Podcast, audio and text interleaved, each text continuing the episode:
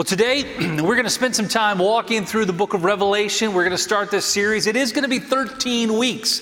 I think this is the longest sermon series that we've ever done here, that I've ever done here.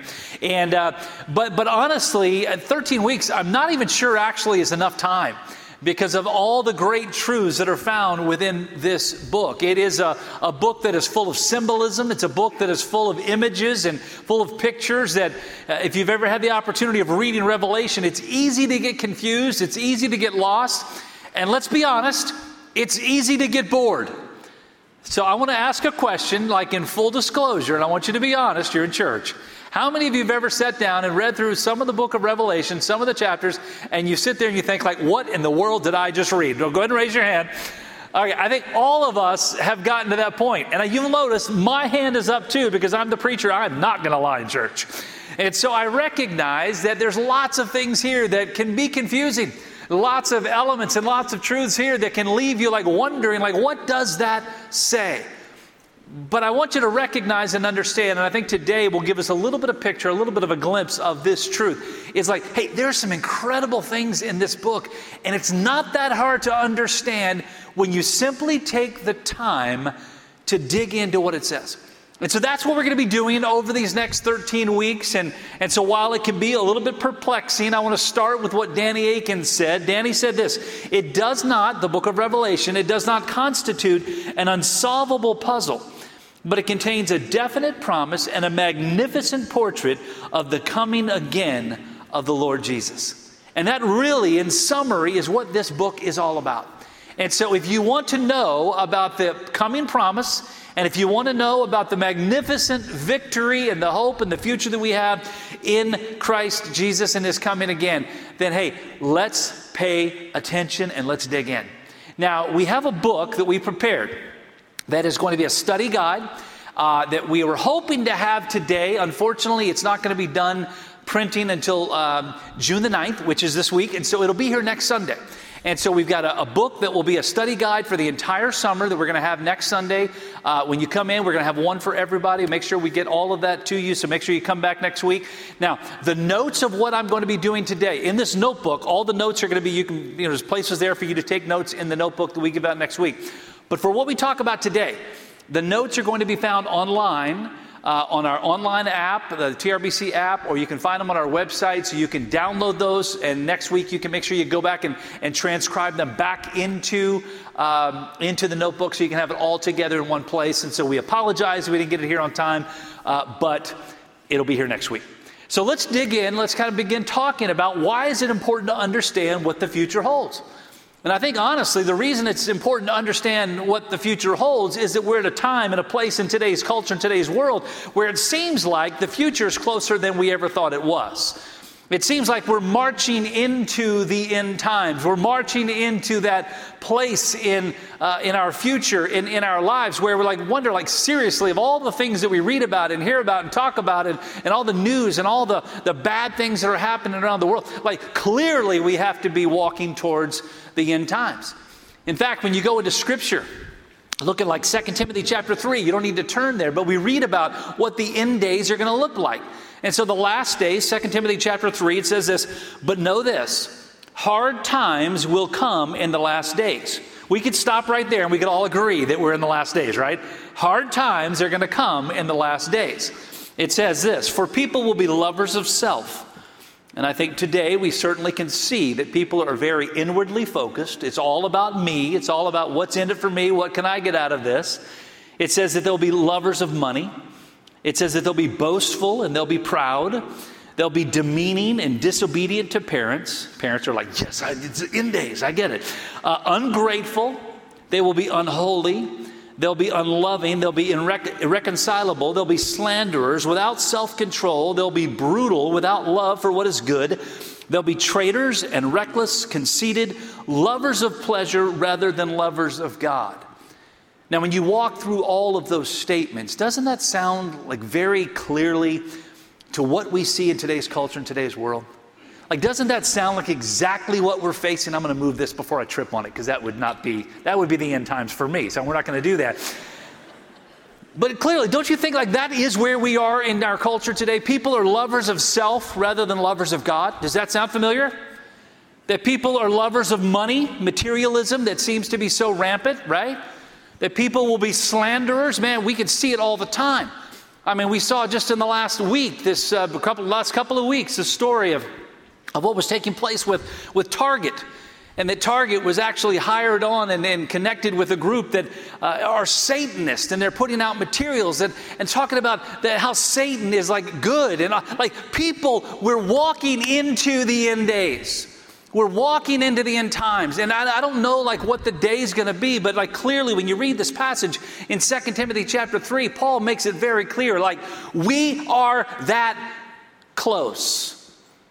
And so if that's true, like we need to understand what then does God have in store for each and every one of us?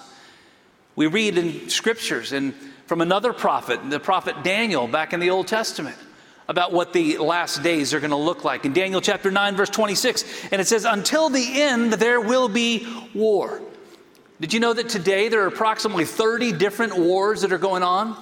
And studies will tell us that over the last 6,000 years of recorded history, that there's only been about 200 years in that entire 6,000 years where wars were not rampant everywhere, but they're continuing to escalate. 175,000 people last year died as a result of war in this world. And we think World War II was the last great, last big war. It's still going on. Jesus said in Matthew chapter 24, You're going to hear of wars and rumors of wars. See that you are not alarmed, because these things must take place, but the end is not yet. In other words, what we see, Jesus made it clear like, hey, in the last days, yes, Paul, all the things that Paul wrote about are true, but also you're going to see wars. You're going to see like, uh, like all the desolation that's taking place all around the world. We read about in Revelation chapter 9. We're going to get to that in a few weeks, where it talks about how that uh, there's going to be 200 million horsemen that were going to walk into the, uh, the valley of Armageddon for battle. And you think about that 200 million horsemen, that's a lot of, that's a big, uh, a big army, isn't it? 200 million horsemen. And so you think about that statement. Did you recognize that, that actually that wasn't even possible until recently? In fact, studies will tell us that it took 1,803 years from the year 0 AD, it took 1,803 years to get to 1 billion people. And then it took 123 years after that to 1926 before we got to 2 billion. And then it was 33 years later that we got to 3 billion. And then it was 22 years later that we got to 4 billion. And now, about every 10 to 11 years, we add a billion, and we're now over 8 billion with going towards 2030, estimating somewhere around 2035 or so that we'll be up around 9 billion and then 10 billion. And so, up until 1803, it probably would have been impossible to have 200 million horsemen in that region in, in the Middle East for them to actually be able to show up for battle. And yet here we are now, and like the overpopulation has grown like crazy. But also, we read in the passages again, go back to Daniel chapter 12. In Daniel chapter 12, the prophet said this, But you, Daniel, keep these words secret, talking about the prophecy. We're going to get to his prophecies a little bit later in this series. And seal the book until the time is. Uh, until the time of the end. And listen to what it says Many will roam about. In other words, a population explosion that we're seeing right now. But then listen to this and knowledge will increase. Knowledge will increase. You know, I read this week that um, Buckminster Fuller, he wrote an article, uh, wrote a book talking about the knowledge doubling curve. And listen to these statistics. He wrote this back, by the way, in 1982. He suggested that in 1900, human knowledge doubled approximately every 100 years. By the end of 1945, the rate of knowledge doubling had come down to every 25 years. And by 1982, every 13 months, knowledge doubled. In 2020, it is estimated that knowledge doubles every 12 hours. And now here we are today where artificial intelligence is now all the rage and all the conversations and all the discussion. And who knows how often knowledge will double. Now, what that means is this is that right now it's 10:01. And so 12 hours ago, it was 10:01 p.m. on Saturday night. And do you know that all there all the knowledge that there is in existence today that right now, at this moment, at 10:01 a.m. on June the 4th of 2023, that there is exactly double the amount of information and knowledge that was available at 10 o'clock last night. There's now double at 10 o'clock this morning. So you go back to the prophecy of Daniel that was written about 600 years before Christ, and we uh, see very clearly a statement here that like knowledge will increase. Knowledge is increasing. And so you can see, like, when you put all these puzzles together, when you kind of take all these threads and all these different things and kind of, you know, weave them into like one little tapestry here, you can see, like, we're clearly marching towards the end days. You talk about the departure of the Christian faith. We saw just in the last couple of weeks studies that came out that talked about now for the first time in, uh, in recorded history of uh, you know, going back to like I think 19 or 1805 or something like that. I can't remember the exact statistic, but uh, but there's a, a rapid decline in people who who are attending church every week that just in the last 20 years, the people who are part of a local body of believers and gather together every week for church, that, that number is like is, is rapidly declining. We get departure of Christian faith, that that's going to happen in the end days. We read about it in 2 Timothy chapter 3 a moment ago. Attack on marriage. We talked about that a few weeks ago, the Obergefell decision just a, a few years ago, and, and, the constant attack on marriage. Where now, you know, now that gay marriage has been allowed, now they're actually trying to, to, to bring it down the pike and, and, get laws to be passed where, where more than two people could be involved in a marriage, where you could have three or four or five or whatever that might be. The slippery slope has begun, and we're sliding towards whatever uh, Satan has in store for us in the days to come. So obviously, we're getting close to these end times.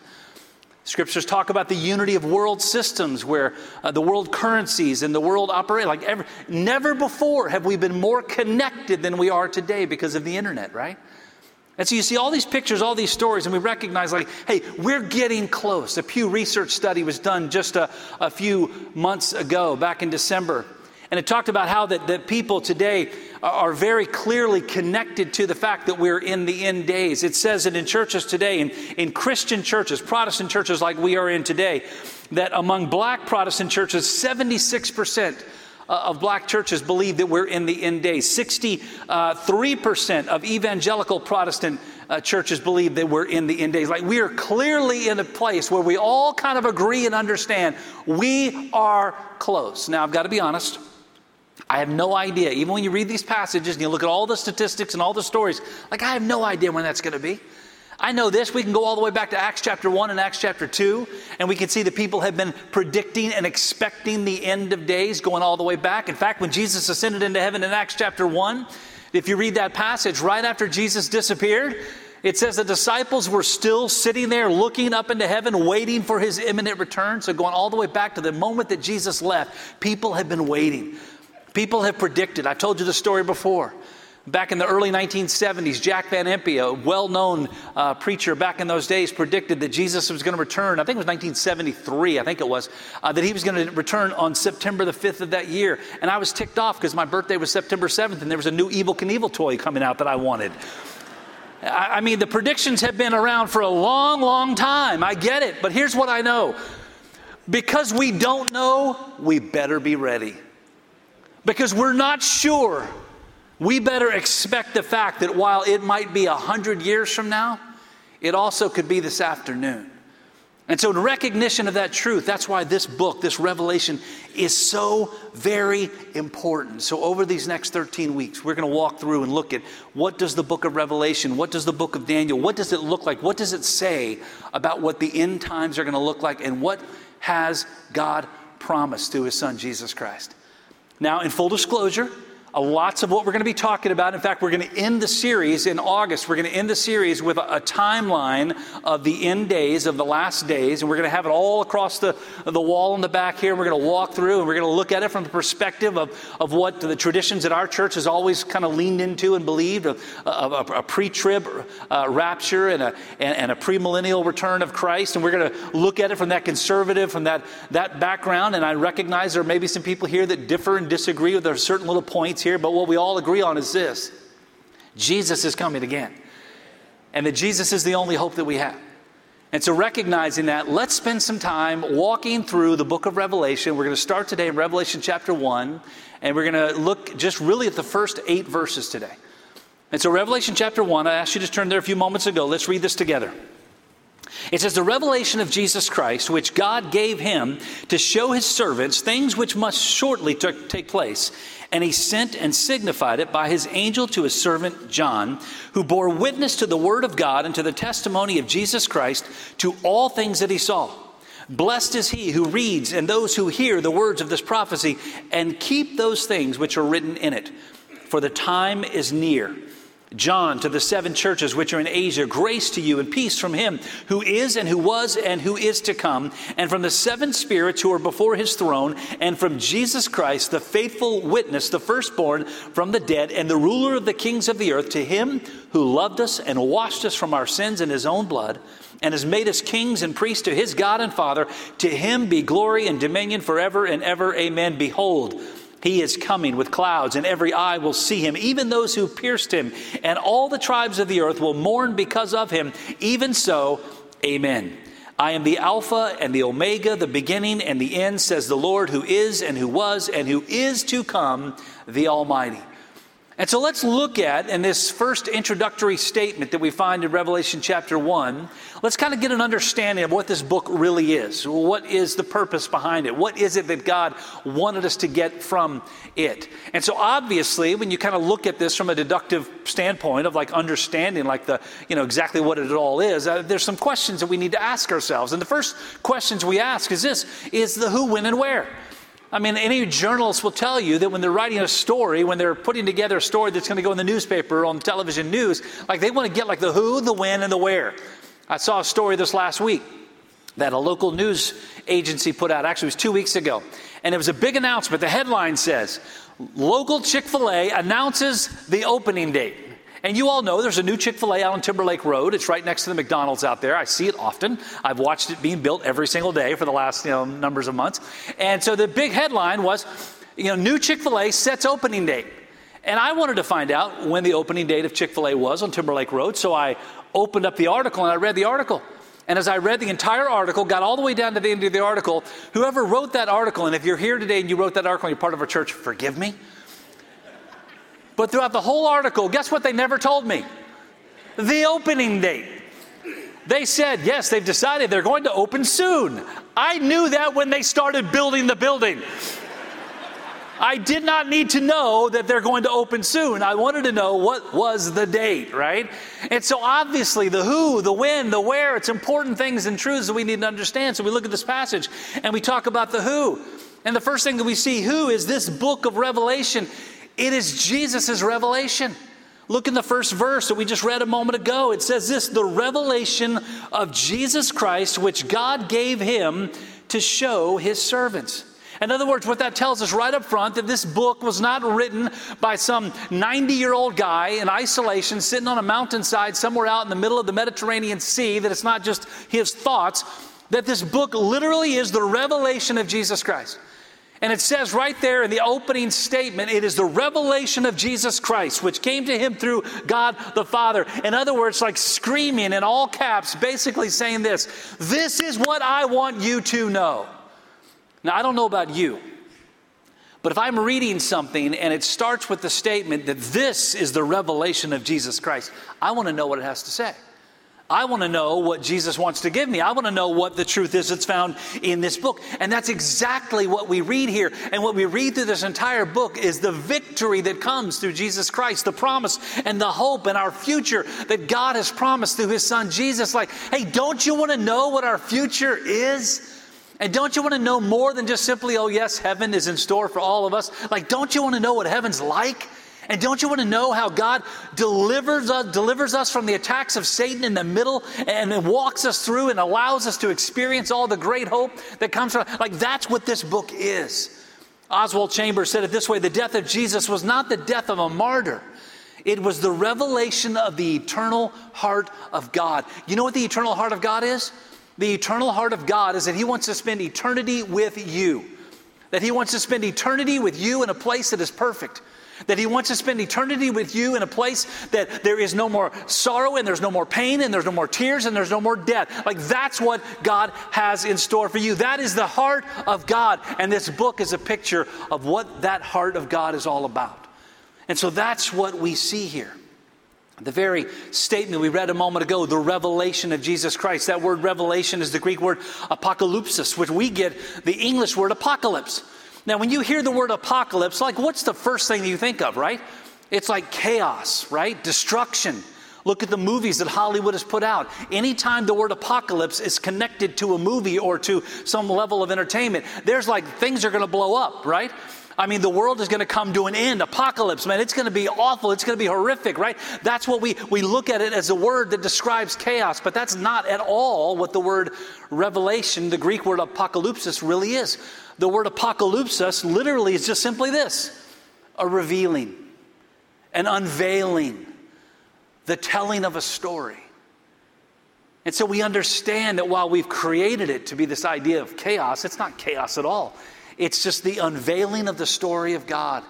It's the revealing of the heart of God. It's the revealing of what God has in store for us. And so the who is this is a revelation of Jesus Christ, and he delivered it to his choice servant, his beloved servant.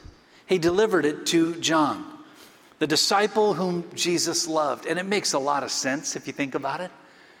If you think about the whole story of the disciples, that John was always called the one who Jesus loved. In Matthew chapter 4, he was the one that was chosen and called to follow alongside of Jesus. He probably was there in Matthew chapter 3 when Jesus was baptized, as he probably followed John the Baptist before Jesus.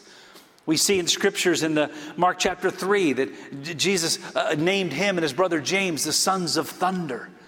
We see in the scriptures in the Gospels in Matthew chapter 17 that John was one of the two who was allowed to go up to the Mount of Transfiguration and to actually see and hear Moses and Elijah and the voice of God.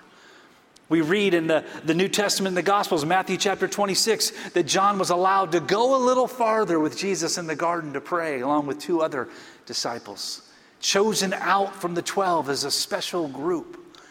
We read in the scriptures that when Jesus was hanging on the cross, when he was dying, that he looked at John and he said, Behold your mother. In other words, take care of my mom. Make sure you take care of her because she's your mom now. In Galatians chapter 2, John is referred to as the pillar of the church. That he was the one that was referred to there in Galatians chapter 2 as one of the, one of the stalwart leaders and, uh, of the faith and the leaders of the church. And so it makes a lot of sense that, that Jesus chose John to reveal this story to. It also makes sense because he's the only one still living. He was the last man standing. All the other disciples had been martyred. All the other disciples were gone. And here we are now, much, much year later. And John's up in his 90s and he's sitting there. He's the only one still alive. And so it makes sense. This is the guy that Jesus chose to reveal the story and to write it down for all of mankind. And so, this revelation, it says in the last part of verse 1 and he sent and he signified it by his angel to his servant John. He chose him. This is the story that you are going to tell. This is the story that, that we have for you, that we want you to write down and record for all of human history to understand. John even calls himself a slave. He calls himself the Greek word doulos, and, and, he recognizes even now, up in his 90s, that he is nothing more than a servant of Jesus Christ and has been from the day he first laid eyes on him. And so the who, very clearly, it's the revelation of Jesus Christ. It's delivered to John. So the where. The where, simple. It tells us right here in, in verse 9 that it was written around 95 AD, the when and the where from the island of Patmos. It says, John, both your brother and companion to the tribulation and kingdom and patience of Jesus Christ, was on the island that is called Patmos for the word of God and for the testimony of Jesus Christ. And so John makes it clear, verse 9, like, hey, I wrote this and I wrote this because God gave it to me. And I wrote this while I was actually in exile on Patmos, which is a small little Greek island right the, uh, off the shore and the coast of, of, uh, of Turkey, where Ephesus was. And he probably served as a leader in the church of Ephesus when he was exiled. And he was exiled and sent there, locked up away. They just kind of set on a mountainside because he was faithful to preaching the gospel of Jesus Christ. So, again, why did God choose, choose, John to write this story? Because he was someone who was faithful in sharing the message of truth. And the book of Revelation is nothing more than a continual sharing of that truth. And so, while the who and the when and the where is important, it's not nearly as important as the what and the why. as the what and the why. The what and the why are really what's important. So, what is the what and the why? So that we might know and so that we might go. Look what it says in verse 2. John, who bore witness to the word of God and to the testimony of Jesus Christ to all things that he saw. That statement says, so he bore witness to the testimony. In other words, that's the picture, that's the statement, really, that verse 2. You want to underline it in your Bible. That is what God wants from each and every one of us. That is what God wants and desires out of our own lives that we bear witness to the Word of God and that we're a testimony of Jesus Christ to everything that we've seen and everything that we've heard. John is given here as a description uh, of a faithful witness of what Jesus shared to him in this revelation. In fact, we read in uh, different books, Kendell Easley said it this way John uses the language of a legal witness called to appear in a courtroom. And his role is simply one who reliably testifies to everything that he's seen and everything that he's heard so that we can understand that it's his way of affirming that this book, this statement, this revelation is the truth, the whole truth, and nothing but the truth. That that is the what, so that we might know what God's plan is so that we might go. And that we might go has a twofold, a two pronged approach to it. The first, so that we might go, so that we have the opportunity of accepting and believing that Jesus Christ is God's Son, that He died and that He rose again, so that we can spend eternity in heaven, but also so that we might go and tell others that message of the gospel of Jesus Christ, so that we might know and that we might go. Look what it says in verse 3. This is important for us to understand. Blessed is he who reads and those who hear the words of this prophecy and keep those things which are written in it, for the time is near. For the time is near. You saw me a moment ago when I read verse 1, the things that are shortly to take place, and now here in this verse, in verse 3, and the time is near. Now, that word blessed is used there. It's the Greek word makarios, which is the idea literally of how fortunate and so, what this passage is saying, what Jesus is revealing to us, is how fortunate is the one who reads this prophecy and who hears this prophecy and then keeps this prophecy and goes and shares this prophecy. How fortunate is that person? Wouldn't it be cool if each and every one of us could have the declaration in our lives, that understanding in our lives of how fortunate we are because we are walking in the plan that God has for us? That we're blessed because we're doing exactly what God has called us to do? Like that is like when we're knocking it out of the park, because I've said it before here, like when you're walking in the will of God, fully in the will of God, it's the only place that you cannot fail. That's the declaration of that truth. Blessed, how fortunate is the one who reads and who hears these words and keeps these things which are written in it. Why? Because the time is near. We don't have much time left, which brings us to the time is short. Verse 3 tells us time is short.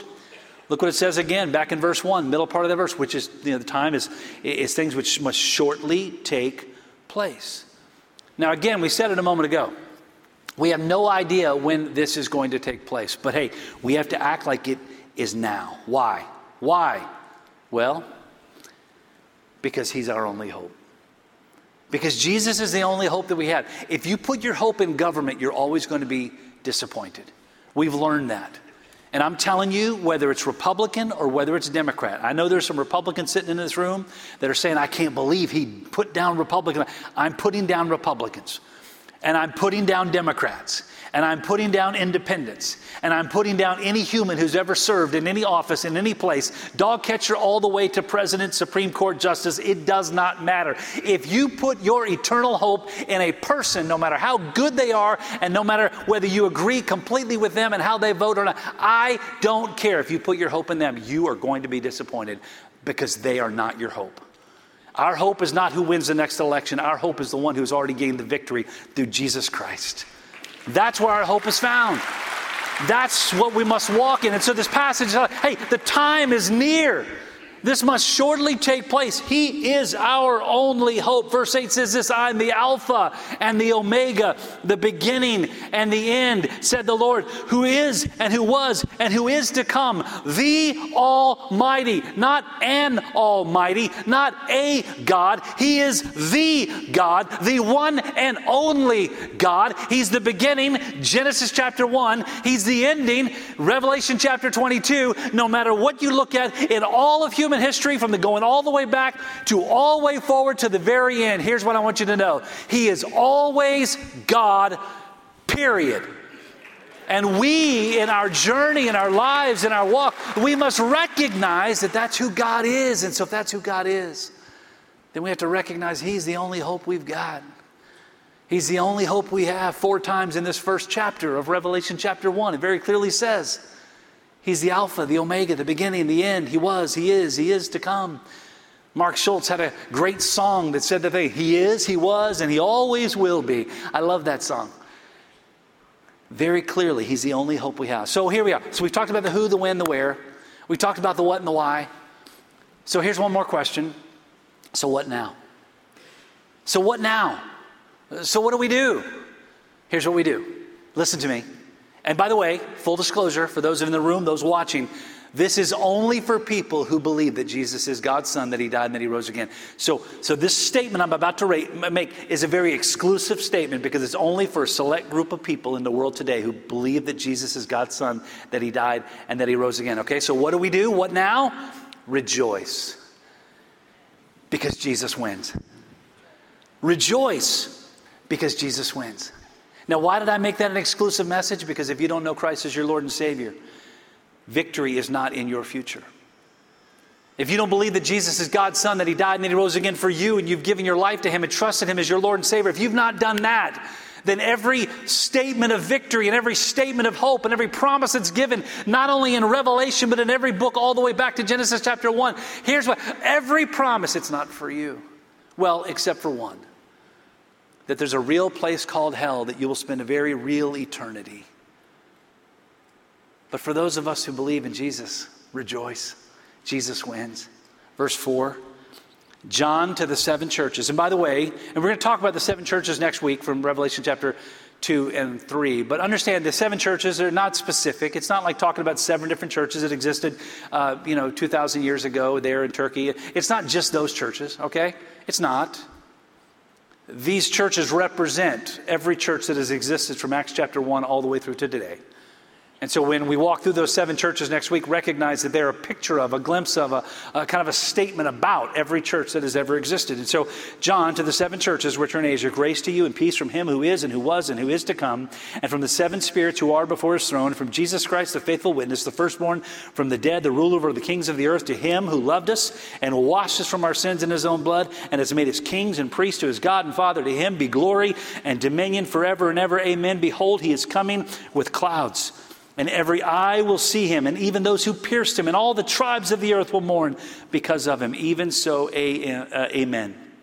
We recognize here this statement is hey, this is who Jesus is. Verse 5 talks about Jesus as the, the priest and the prophet and the king. When it talks about him being the faithful witness and the firstborn from the dead, the ruler over the kings of the earth, it talks about how the fact that he is the faithful witness of God's promise, that he is the firstborn from the dead, which means he is preeminent over every person who's ever lived and that he's the ruler over all the kings of the earth. In fact, you go back into the Old Testament, Daniel chapter 2, Daniel, prophet Daniel talked about that Jesus. And by the way, there's a balloon from graduation about to hit somebody in the head right there. Okay, it's down on the ground. There we go. Perfect. Okay, and so it says this in Daniel chapter 2, verse 21. He changes the times and the season. He removes kings and he establishes kings. He gives wisdom to the wise and knowledge to those who have, understanding. Here's what I want you to know really cool that every king, every president, every leader who has ever ruled, whoever reigned, whoever will, understand this. They are all in subservience to the King of Kings, Jesus Christ. So don't get discouraged when you have a president or a king or a leader, a governor, a mayor who's not doing what you want them to do, who might be voting the wrong way, who might be making all the mistakes that you could ever possibly make and doing them in a very short period of time. I'm not talking about anyone specific here, but don't get discouraged when that's taking place. Because even that person who is doing everything wrong, Jesus rules over him. Jesus is king. And so Daniel talked about that in Daniel chapter 2. We also see in this passage that I just read, it says he's coming with clouds. That's not a picture of, that's not a statement of that when Jesus comes in the rapture. That's not talking about that. The rapture, 1 Thessalonians chapter 4, we're going to talk about that in a few weeks. What this is talking about is the second coming of Jesus Christ at the end of the tribulation period when Jesus comes back and says, Enough is enough, and defeats the Antichrist and Satan for all of time. That's who Jesus is. Verse 7 further references that all are going to see him, even those who disagreed with him, even those who killed him, everyone who has blasphemed the name of Jesus. That is the point when one day every knee will bow and every tongue will confess that Jesus Christ is Lord. If you're sitting here today and you don't believe in Jesus, let me give you a quick word of understanding and knowledge. One day you will understand who he is. And I pray that you understand before this day. So, this passage clearly tells us, verse 8 again, I'm the Alpha and the Omega, the beginning and the end.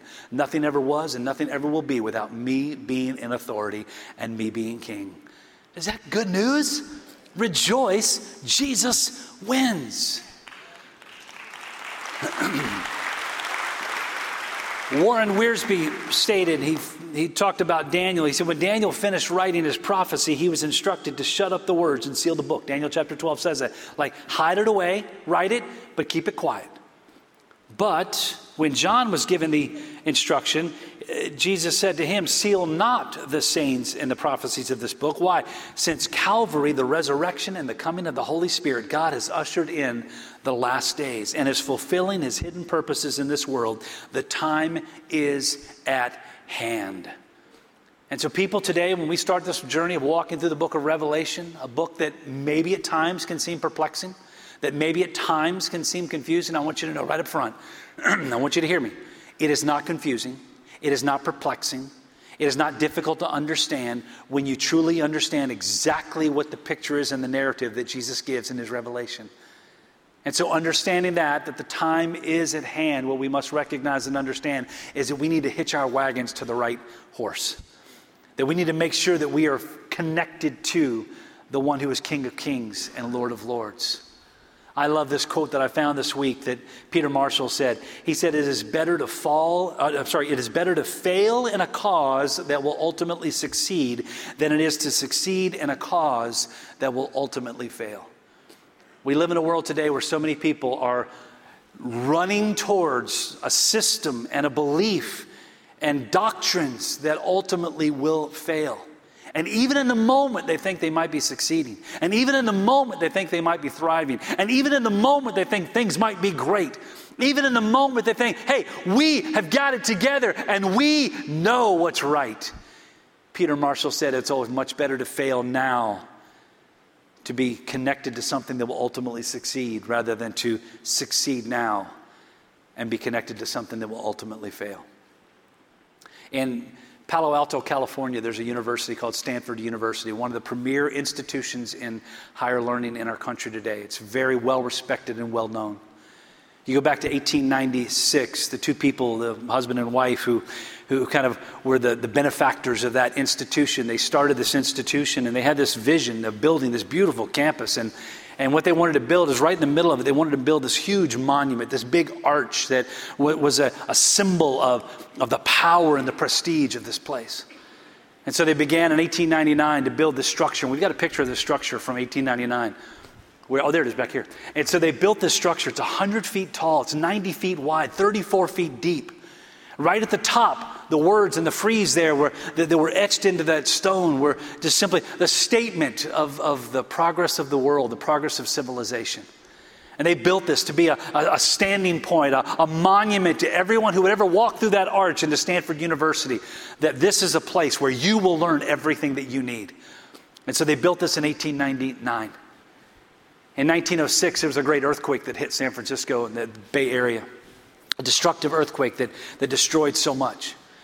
And that big, huge monument that was built, that spent, they spent millions of dollars to build in today's dollars. In 1906, it looked a little bit like this. And the reason it looked like this was because once it came down in the middle of the earthquake, the people found out that the contractors who built that monument, that they took some, some cheap shots. They, they, they cut some corners. They, they didn't use the right materials. And, and so the foundations of this monument that was to stand for all of time, that they actually, inside of it, that they actually used like rubbish, trash, and, and, different types of rocks and soils that were not really foundation. And they used that inside as the foundation for the structure. So at the minute that the earthquake came, that thing came down instantly. They ended up in recognizing that because of the lack of construction of that monument, the, the lack of, of, of quality in the construction, they ended up taking the whole thing down, and today that monument doesn't exist.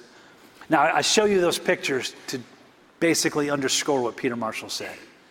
There are lots of people that today are walking through their lives and go back to the first picture picture they're walking through their lives thinking that this is a picture of their life that they are standing tall because they're walking in the culture's idea of what is right. That they're walking tall because they feel like they've got everything under control that they know what to do and they know what, uh, what direction they're going. But ultimately because they base their lives not on truth but on fallacy. Because they've not based their lives on the truth of god's word they base their lives on the lies of satan. That one day it's going to look like that. It is better to connect your life to something that will ultimately succeed even if we go through difficult times today which let's be honest we are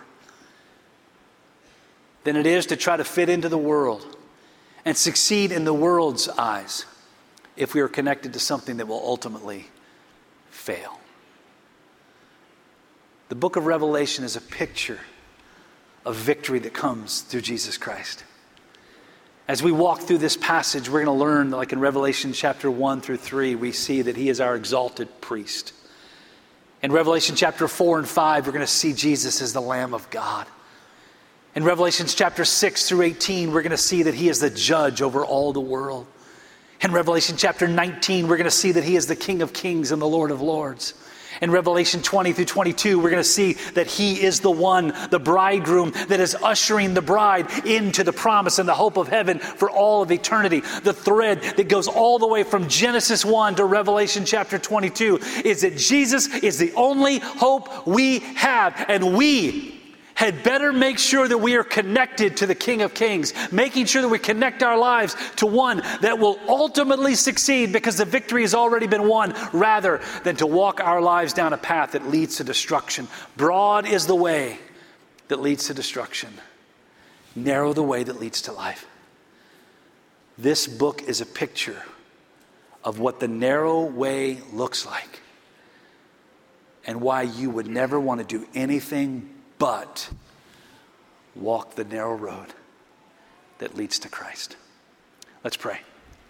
God, we thank you for your word.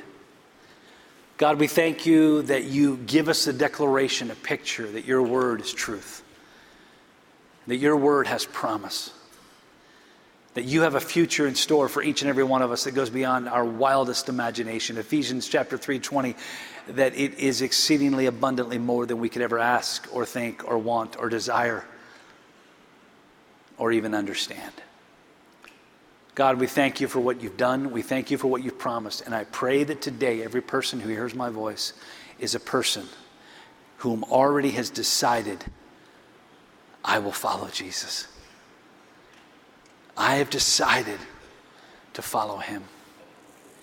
And God, if there's somebody here that has not done that, I pray that right now they'll recognize and understand that the only hope they have is found in Christ and Christ alone. Help them to make that decision. With our heads bowed and with our eyes closed, in a moment, our service is going to conclude.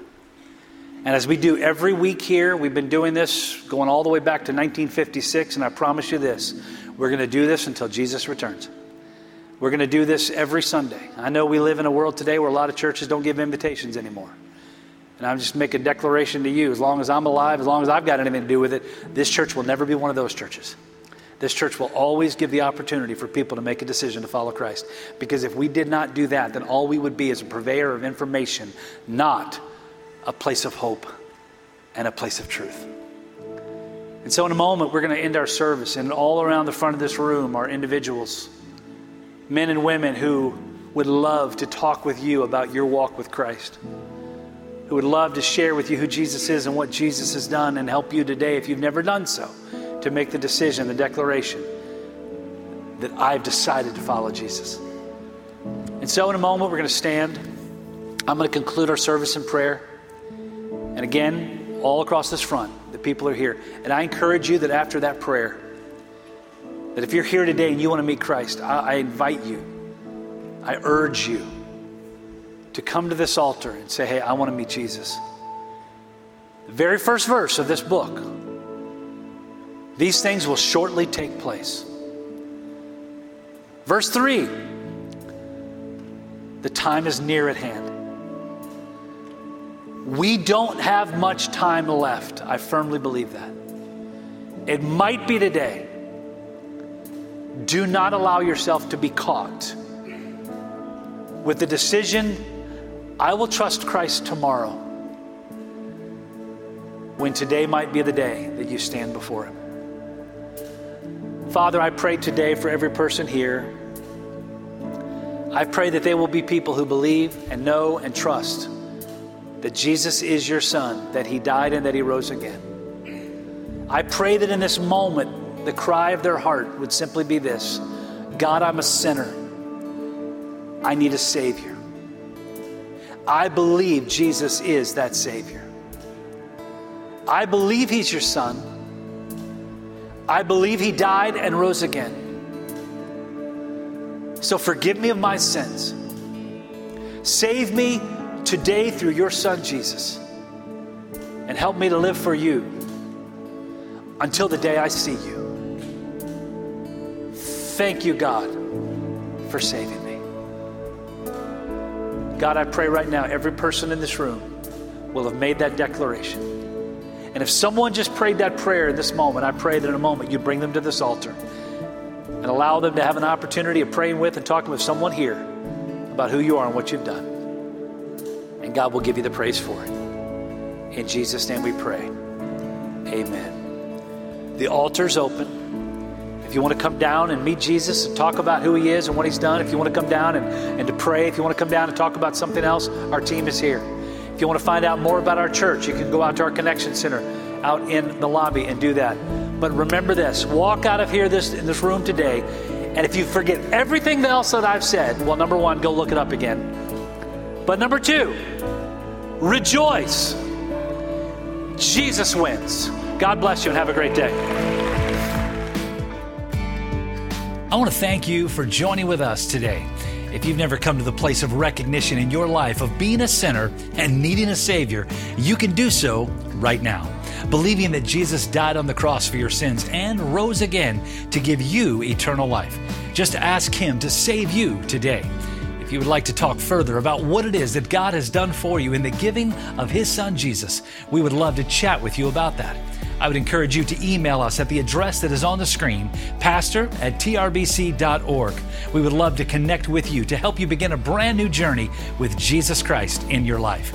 And if you would like to help to contribute to our ministry as we take this message of the gospel around the world, go to the link on the screen today and help us help others with the amazing message of God's love. To let them know that God loves them, that Christ died for them, that He rose again, and through Christ, we have hope.